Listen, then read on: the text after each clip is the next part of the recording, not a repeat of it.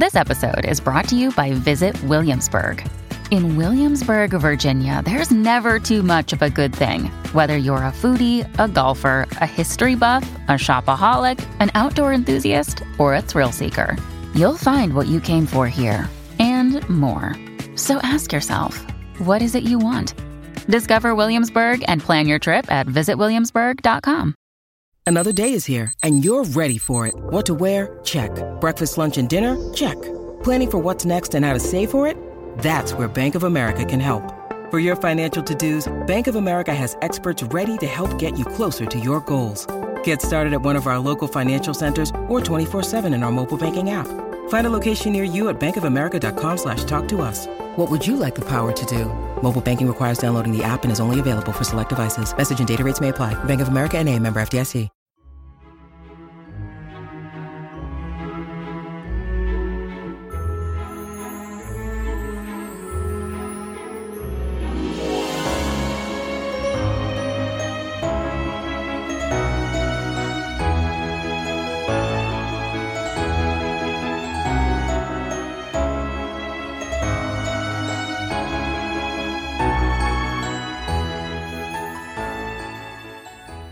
Welcome back, everyone, to 1001 Classic Short Stories and Tales.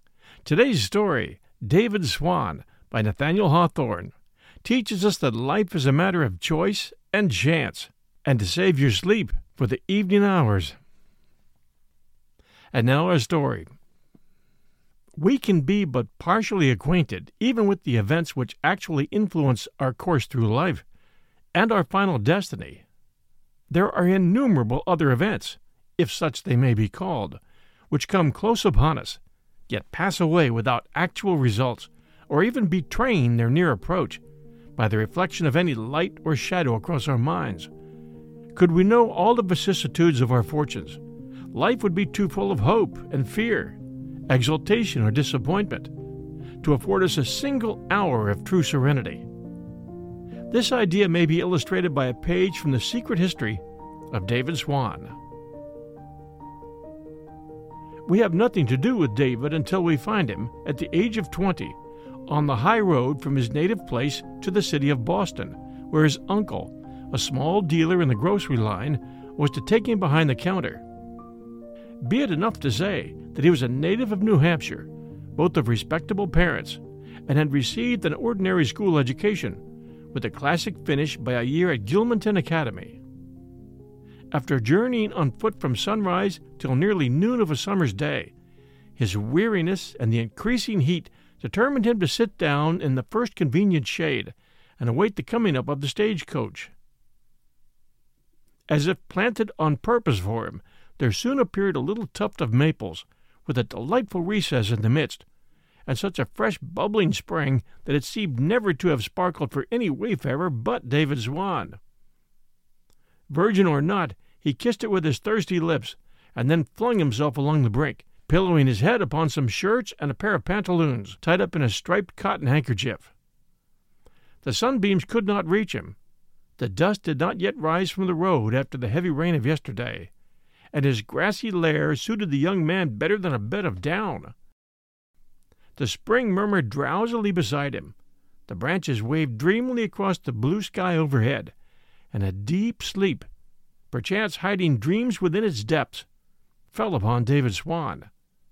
But we are to relate events which he did not dream of. While he lay sound asleep in the shade, other people were wide awake, and passed to and fro, afoot, on horseback, and in all sorts of vehicles, along the sunny road by his bedchamber. Some looked neither to the right hand nor the left, and knew not that he was there. Some merely glanced that way, without admitting the slumberer among their busy thoughts. Some laughed to see how soundly he slept, and several, whose hearts were brimming full of scorn, ejected their venomous superfluity on David Swan. A middle aged widow, when nobody else was near, thrust her head a little way into the recess, and vowed that the young fellow looked charming in his sleep. A temperance lecturer saw him, and wrought poor David into the texture of his evening's discourse as an awful instance of dead drunkenness by the roadside. But censure, praise, merriment, scorn, and indifference were all one, or rather, all nothing, to David Swan. He had slept only a few moments when a brown carriage, drawn by a handsome pair of horses, bowled easily along, and was brought to a standstill nearly in front of David's resting place. A linchpin had fallen out, and permitted one of the wheels to slide off. The damage was slight, and occasioned merely a momentary alarm to an elderly merchant and his wife, who were returning to Boston in the carriage. While the coachman and a servant were replacing the wheel, the lady and gentleman sheltered themselves beneath the maple trees, and there espied the bubbling fountain, and David Swan asleep beside it. Impressed with the awe which the humblest sleep usually sheds around him, the merchant trod as lightly as the gout would allow, and his spouse took good heed not to rustle her silk gown, lest David should start up all of a sudden. How soundly he sleeps, whispered the old gentleman. From what a depth he draws that easy breath! Such sleep as that, bought on without an opiate, would be worth more to me than half my income, for it would suppose health and an untroubled mind. And youth besides, said the lady. Healthy and quiet age does not sleep thus. Our slumber is no more like his than our wakefulness. The longer they looked, the more did this elderly couple feel interested in the unknown youth, to whom the wayside and the maple shade were as a secret chamber, with the rich gloom of damask curtains brooding over him. Perceiving that a stray sunbeam glimmered down upon his face, the lady contrived to twist a branch aside, so as to intercept it, and having done this little act of kindness, she began to feel like a mother to him. Providence seems to have laid him here, whispered she to her husband, and to have brought us hither to find him after our disappointment in our cousin's son. Methinks I can see a likeness to our departed Henry. Shall we waken him? To what purpose? said the merchant, hesitating. We know nothing of the youth's character. That open countenance, replied his wife, in the same hushed voice, yet earnestly. This innocent sleep. While these whispers were passing, the sleeper's heart did not throb, nor his breath become agitated, nor his features betray the least token of interest. Yet fortune was bending over him, just ready to fall a burden of gold. The old merchant had lost his only son, and had no heir to his wealth except a distant relative, with whose conduct he was dissatisfied. In such cases, people do stranger things than to act the magician and awaken a young man to splendor who fell asleep in poverty. Shall we not waken him? repeated the lady persuasively. The coach is ready, sir, said the servant behind. The old couple started, reddened, and hurried away, mutually wondering that they should ever have dreamed of doing anything so very ridiculous. The merchant threw himself back in the carriage and occupied his mind with the plan of a magnificent asylum for unfortunate men of business. Meanwhile, David Swan enjoyed his nap. We'll return with our story right after these sponsor messages. Discover why critics are calling Kingdom of the Planet of the Apes the best film of the franchise. What a wonderful day! It's a jaw dropping spectacle that demands to be seen on the biggest screen possible. I need to go. Hang on. It is our time. Kingdom of the Planet of the Apes. Now playing only in theaters. Rated PG 13. Some material may be inappropriate for children under 13. When you need mealtime inspiration, it's worth shopping Kroger, where you'll find over 30,000 mouthwatering choices that excite your inner foodie. And no matter what tasty choice you make, you'll enjoy our everyday low prices, plus extra ways to save, like digital coupons worth over $600 each week. You can also save up to $1 off per gallon at the pump with fuel points. More savings and more inspiring flavors make shopping Kroger worth it every time. Kroger, fresh for everyone. Fuel restrictions apply. And now back to David Swan by Nathaniel Hawthorne. The carriage could not have gone above a mile or two when a pretty young girl came along with a tripping pace which showed precisely how her little heart was dancing in her bosom. Perhaps it was this merry kind of motion that caused is there any harm in saying it? Her garter to slip its knot. Conscious that the silken girth, if silk it were, was relaxing its hold, she turned aside to the shelter of the maple trees, and there found a young man asleep by the spring. Blushing as red as any rose that she should have intruded into a gentleman's bedchamber, and for such a purpose, too. She was about to make her escape on tiptoe, but there was peril near the sleeper. A monster of a bee had been wandering overhead. Buzz, buzz, buzz, now among the leaves, now flashing through the strips of sunshine, and now lost in the dark shade, till finally he appeared to be settling on the eyelid of David Swan.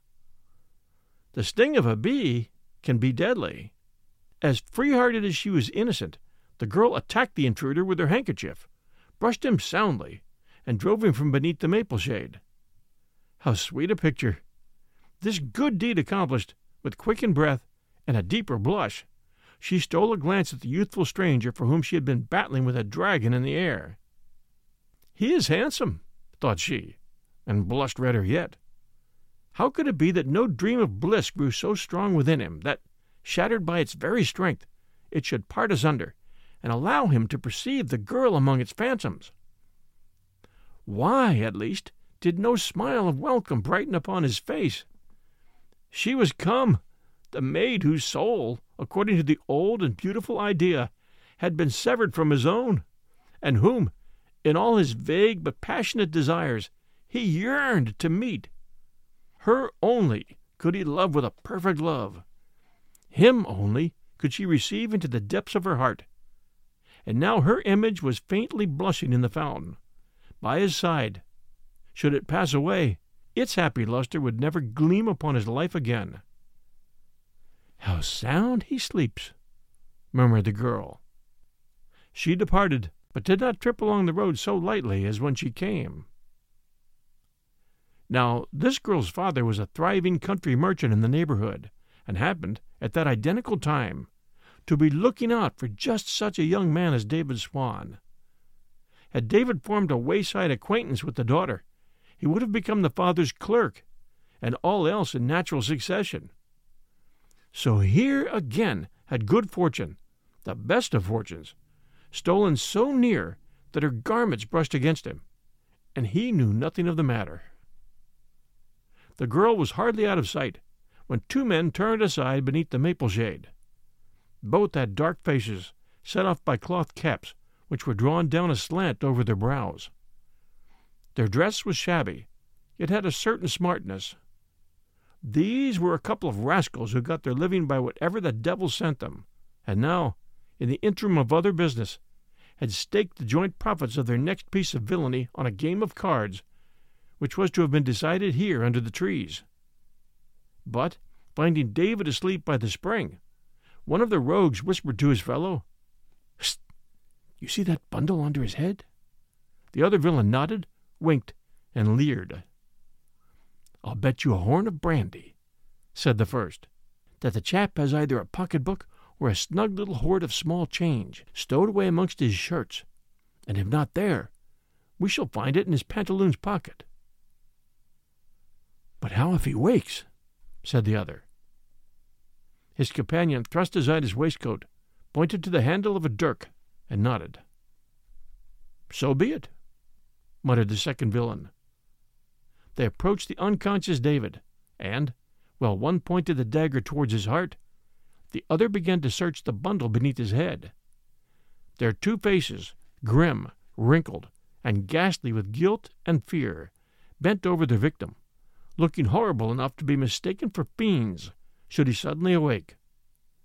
Nay, had the villains glanced aside into the spring, even they would hardly have known themselves as reflected there.